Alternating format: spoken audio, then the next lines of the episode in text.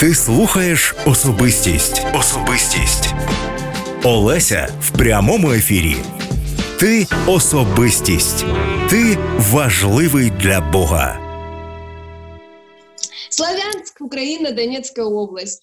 С 2003 года я преподаю в университете Донбасский Державный педагогический университет, Донбасский Государственный педагогический университет.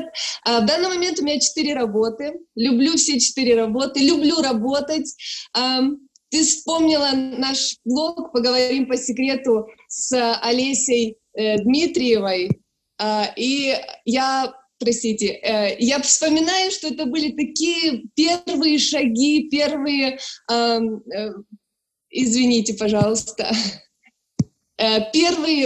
мои начинания. Сейчас есть Радио М. Это наша организация, наша компания, которой уже несколько лет, и мы занимаемся тем, что рассказываем об Иисусе Христе. Работаем мы с невоцерковленной аудиторией. Впервые я попала на радио, когда мне было 16 лет. Я сопровождала своего папу, незрячего, на радиоэфир, и он говорил о воспитании детей. И, значит, он сел в прямом эфире и мудро, очень искренне, очень правильно рассказывал, как воспитывать детей. Я была тяжелым подростком, вот классическим, прыщавым, тяжелым, вредным подростком. Сижу, очень любила папу всю жизнь. И вот сижу, слушаю, и вдруг говорит ведущая, обращаясь ко мне: «А что ваша милая девочка скажет об этом?» Я не готовилась к эфиру, я просто пришла с папой. Но когда мой папа рядом был и есть, я себя чувствую всегда очень смелой, потому что я любимая с детства девочка была и есть. И я начинаю рассказывать очень искренне, очень эмоционально, но очень немудро. Вот в 16 лет мое первое радиоинтервью было очень немудрым, как я сейчас вспоминаю. После того, когда закончилось интервью, ведущая говорит папе тихонько, говорит: «Ваша девочка вообще не чувствует стен студии». Я думала, что это такой комплимент, оказывается, она очень ругалась, потому что у них была серьезная программа, и они не ожидали вот такого всплеска эмоций подростка. Но это вот первый раз, когда я вообще поняла, что такое радио. Я вернулась в Славянск и с помощью папы, который разглядел во мне что-то, начала записывать программу для молодежи «Мир тебе». Это было полчаса. Мы делали программу в записи и просто на местной радиостанции Краматорск отвозили, и по субботам все это там было. Мне казалось, что радио — это что-то такое невероятное. Вот я как полюбила его в 16 лет, так и несу эту любовь дальше. В данный момент у меня двухчасовой эфир на radio.m.ua, называется хэштег «Особистість Олеся», «Личность Олеся». Первый час мы в первом часу я общаюсь со слушателями, звонки, комментарии, у нас какая-то тема есть. Ну а во втором я приглашаю гостя, и уже мы с ним общаемся в студии с приглашенным гостем. Наша радиостанция radio.m.ua — это независимая радиостанция украинская, у нас информационный, развлекательный контент. Но наша особенность в том, что мы говорим о Христе с невоцерковленной аудиторией. Как христианка я умею говорить о Христе с верующими. Я знаю, что такое крещение Духом Святым. Я выросла на псалме «Дорогие минуты нам Бог даровал», косынка, на коленях молиться — это все про меня. Я до сих пор косынку одеваю, когда в церкви. А с другой стороны, я всю свою жизнь проработала в университете, я умею общаться на светские темы со студентами, с преподавателями, была волонтером. И когда я пришла на радио, то поставили эту задачу — говорить доступно об Иисусе к людям, которые не знают о Боге. И для меня было это непросто, потому что нас слушают в машинах, нас слушают в больницах, в тюрьмах, на остановках, то есть слушают вполуха. Это вот не как на лекции, да? Когда я прихожу на лекции, я вижу, что меня внимательно слушает 15-12 человек. Здесь же ты говоришь, нужно говорить просто, интересно, коротко и, самое главное, рассказать или заинтересовать, или вдохновить людей следовать за Христом. Это наша миссия. Наш слоган — radio.m.ua, радио, которое всегда рядом. А вот что мы хотим делать? Мы хотим достучаться до неверующих людей. Это очень непростая задача. Если вы имеете в сердце вот это желание евангелизировать, молитесь, пожалуйста, о нас, чтобы мы делали это мудро, чтобы мы умели правильно, просто и доступно рассказывать об Иисусе Христе нашей аудитории. У нас 4 студии в Славянске, в Киеве, в Черновцах и в Одессе. Очень молодой у нас коллектив. И что нас объединяет, это желание служить неверующим людям, не христианам или не воцерквленным, так бы сказала я правильно. И мы все, ведущие, сотрудники, любим Бога с разных деноминаций. Но вот эта цель — вдохновлять людей следовать за Христом — нас объединяет. Я бы еще хотела сказать, когда ты мне позвонила, Леночка, и рассказала о том, что тема будет «Как преодолевать кризис», я сразу подумала, у меня 2 мысли созрело. Первая мысль, что мы слушаем этот вопрос, и в вопросе уже есть позитив. Как преодолеть кризис? Преодолеть, победить, пережить. С другой стороны, я вижу здесь какую-то нотку обольщения или обмана, самообмана. Нам кажется, вот мы его победим, и все. Я вспоминаю себя, когда я пришла, или меня пригласили остаться на кафедре, и я последние уже месяцы понимала, что я буду здесь работать. Мне казалось, когда я сяду за другой стол, вот не как студентка, а как преподаватель, вот оно счастье. Пришло 1 сентября 2003 года, и вдруг ко мне обращается Олеся Викторовна, и вдруг я захожу в аудиторию, я преподаватель. И я думала, что вот счастье, оно вот должно появиться. Счастье не появилось. Тогда я подумала, если защититься, написать диссертацию, получить звание доцента, наверное, вот там счастье. Но все это сделала опять мимо. Теперь у меня есть идея фикс поучиться в Гарварде. Я понимаю, что счастье у меня вряд ли добавится. Может быть, ума добавится. В любом случае, диплом будет интересен мне. Вот история с Гарвардом еще начинается. Вы стоите прямо в начале этого пути. Я очень надеюсь, что однажды я поучусь там. У меня есть онлайн-сертификаты, а мне хочется прям вообще туда приехать. Так вот это вот чувство того, что вот пройдет кризис, и все.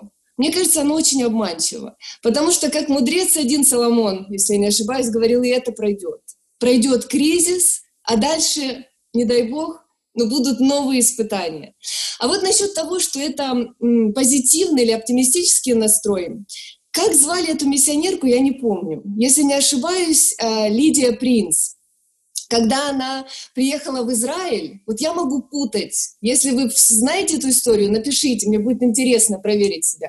Молодая миссионерка с любовью в сердце для Господа приезжает в другую страну. Она начинает служение. Одна проблема. За одной проблемой. Она не успевает выкарабкиваться, как поступают новые проблемы. И однажды в горячах она молится такой молитвой. Она говорит: «Господь, мне просто интересно, как ты меня выведешь из очередного испытания». Я дочитала до этой фразы, и она меня так коснулась, что я придумала сама для себя новый челлендж. «Лидия Принц. Назначение в Иерусалим». Спасибо. Я ее давно читала, эту книгу. Наталья, кажется, написала. Так вот, Лидия настроила себя на победу Божью. Я тоже, когда услышала о карантине, вот когда все это только начиналось, в Славянске еще было 69, не в Славянске, в Украине, 69 случаев неподтвержденных заражения этой болезнью.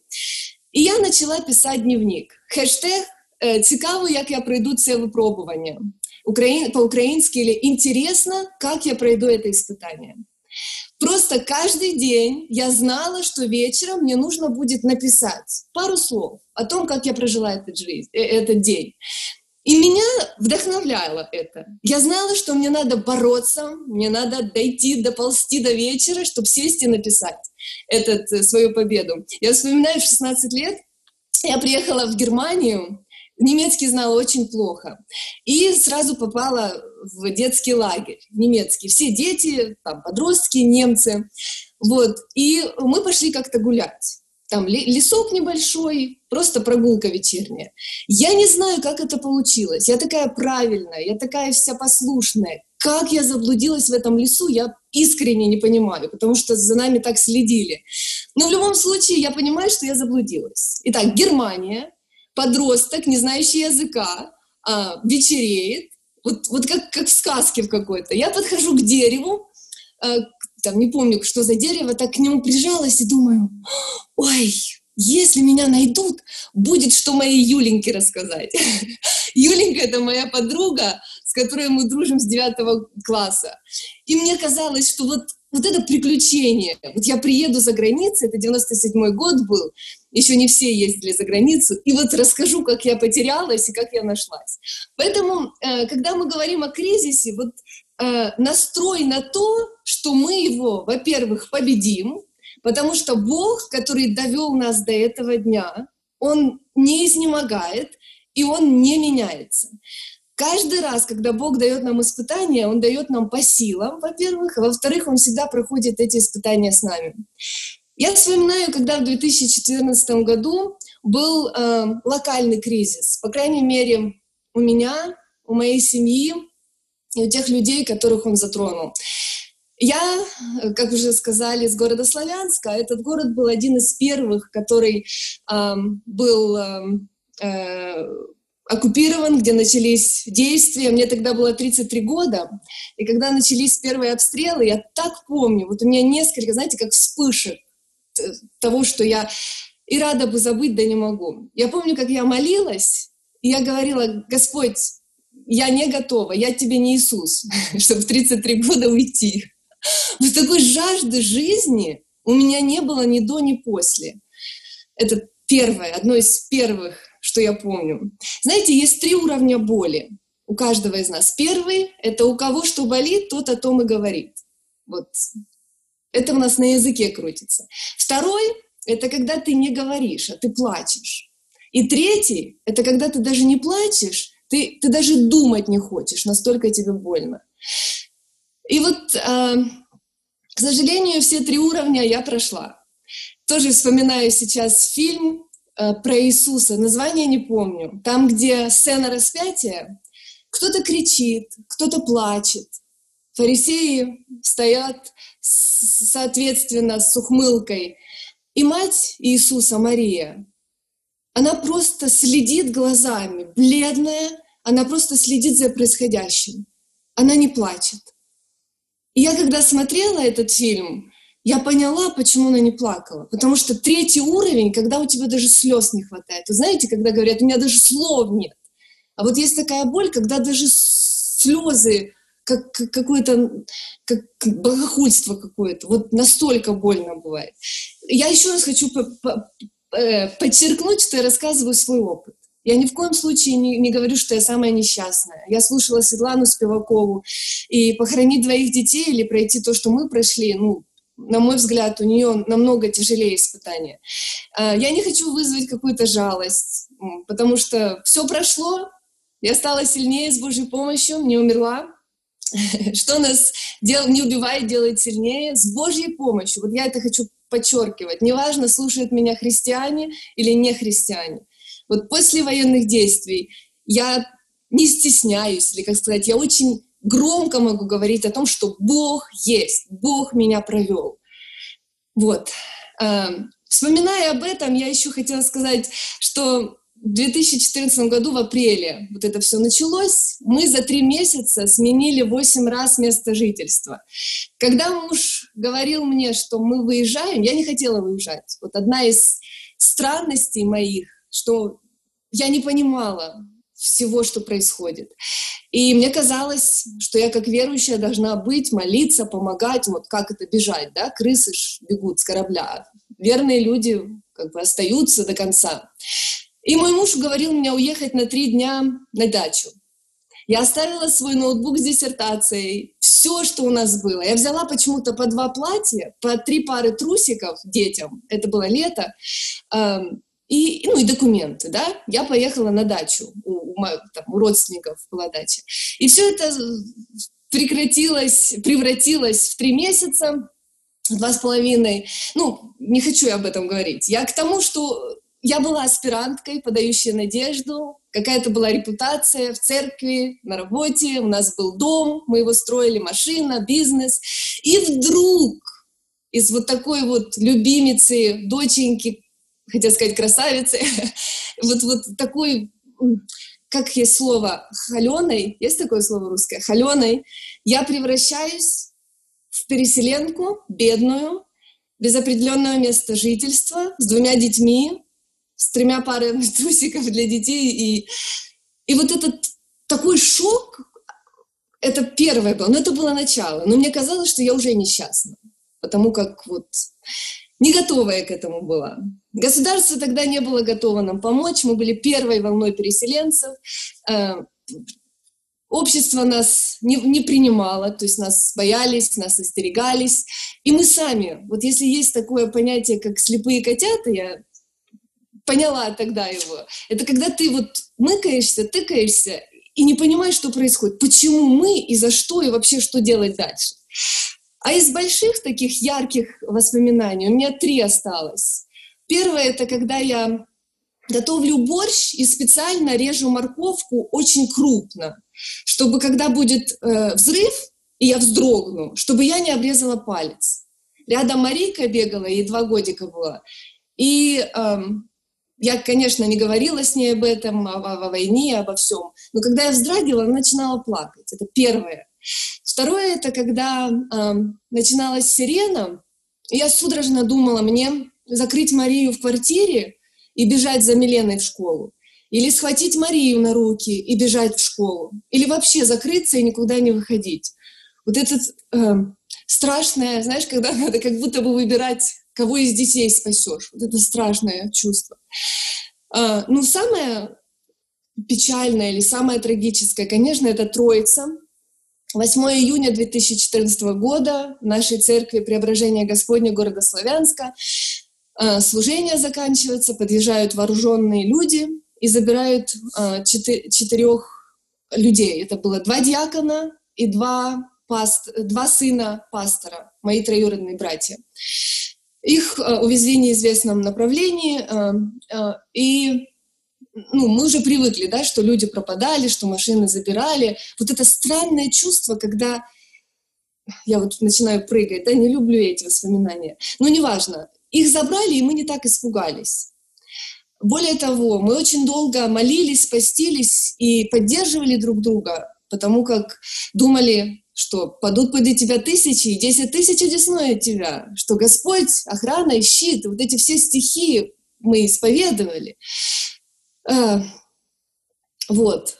А их на следующий день их избили, их мучили и их убили. Поэтому страшно как бы не сам факт смерти, а страшно то, что ты 1,5 месяца живешь в ожидании того, что все будет хорошо.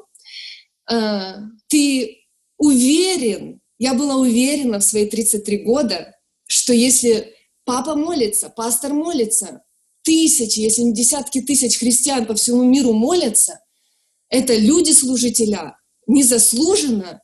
Вот просто, вот знаешь, когда ты в чем-то уверен, вот тогда очень больно разочаровываться. И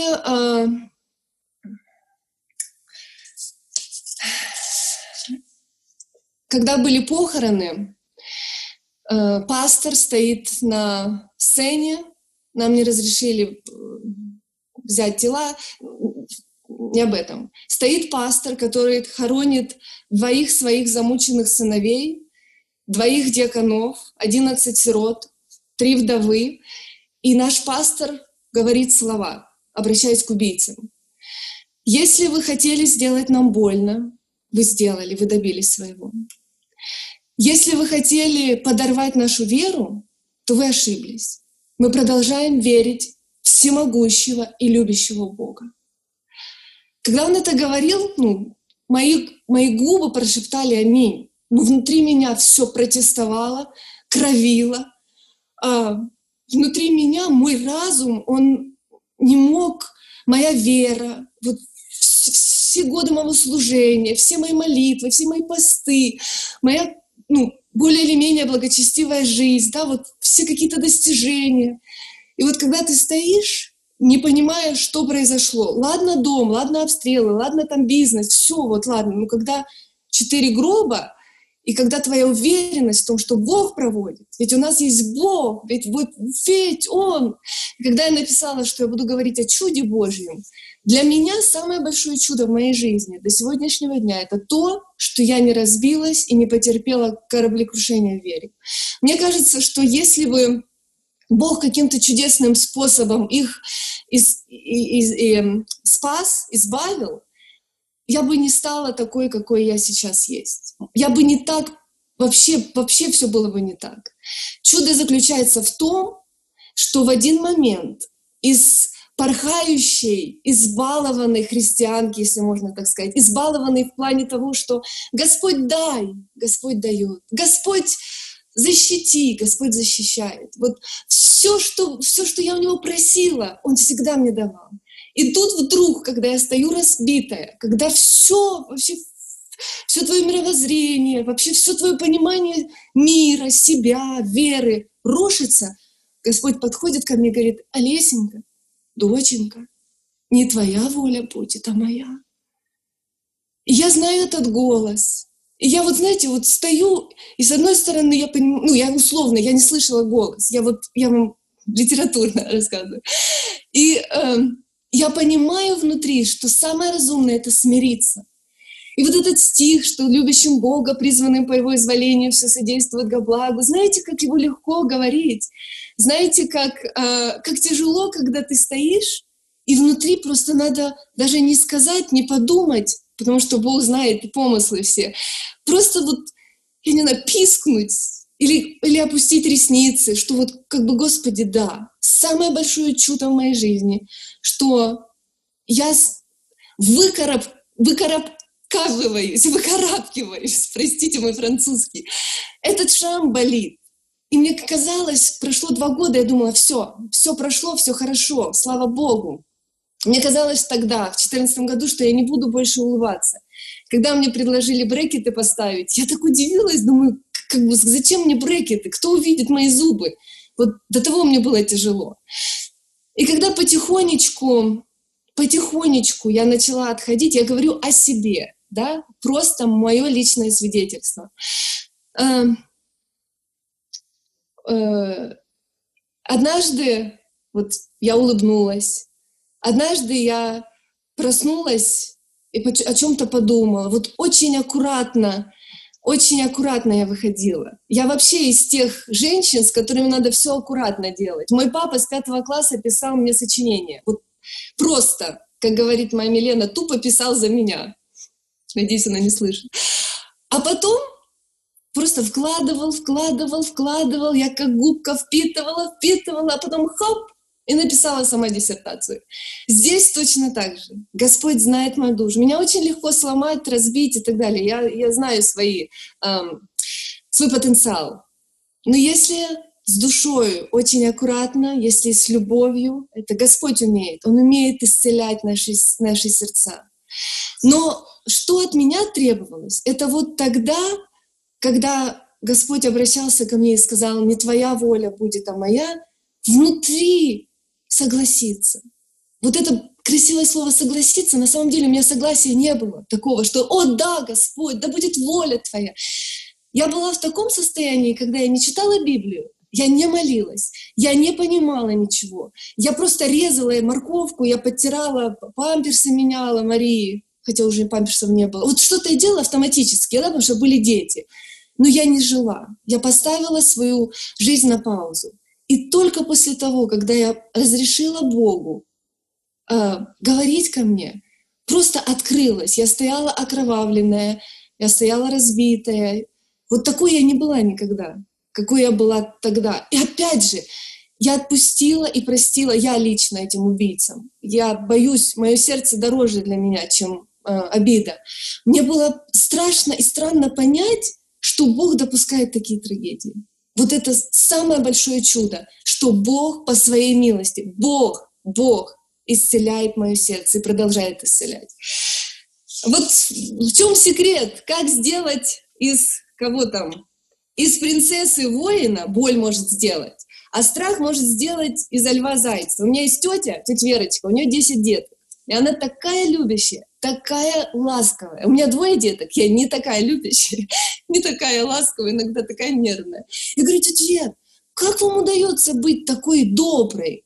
Она так обняла меня и говорит: знаешь, есть такое выражение или фраза: «Лука, чего ты мягок? От того и мягок, что много мяли». И мне кажется, суть или секрет, Светлана сказала, чтобы вы записывали, он очень простой. Страх и боль, и испытания, и разочарования, и трагедии, они могут сделать вас сильными, сострадательными, простыми, убрать всякую шелуху. Они могут вас сделать здоровыми. С одной стороны, если вы позволите правильно реагировать на эти обстоятельства, если внутри вы скажете: Господь, что я могу делать, я хочу изменить. Что я не могу изменять, я принимаю. Нужно быть очень сильным, чтобы принимать волю Божию, когда она идет вразрез с твоим видением. Когда говорят, что сильная женщина — это плохо, я как бы молчу, да? Женщина да молчит, но женщина сильная — это хорошо. Женщина, которая может сказать: Господь, да будет воля Твоя. Муж: хорошо, я смиряюсь. Столько силы мне требуется, чтобы так говорить и думать. А если говорить... Вот, кстати, от скорби должно происходить терпение. Это Библия нам говорит. Цель скорбей, чтобы было терпение. Мы можем стать терпеливыми. Мы хотим быть сильными и здоровыми, и красивыми, да? А мы бегаем по утрам, а мы кушаем здоровую пищу. Вот если вы что-то хотите, вы должны заплатить за это. Хотите? Заплатите. Иногда мы не хотим платить, а хотим иметь что-то. Как преодолеть кризис? У меня все записано. Я же учительница внутри. Как преодолеть кризис 2020 года, глобальный? Если там, в 2014 году, это было локально. Мы выехали, и мы были более или менее в безопасности. Теперь никуда не поедешь, никуда не скроешься. У меня лично есть 2 рецепта или 2 дела, которые я делаю. Во-первых, я собираю своих дочерей периодически, говорю: детки, Господь нас провел до сего места. Господь провел вашу маму 38 лет, Он берег. Когда летали бомбы, у нас была пища. Когда у папы не было работы, у нас были деньги. Когда маме было очень плохо, Он ее исцелял и поддерживал. Вот я буквально недавно им говорила. Тот же Господь проведет нас и здесь. У нас нет столько еды, у нас нет столько денег, и этот глобальный кризис по всему миру происходит. Но, детки, вспомните, как было тогда, и тот же Бог с нами сейчас. И второе, я, опять же, детей своих вдохновляю, а когда вдохновляю их, себя вдохновляю. Сосредотачивайте, фокусироваться на тем, кому еще хуже. Тем, кто беднее, тем, кто нуждается. Когда ты не думаешь о себе, а думаешь о другом, тогда ты выживаешь.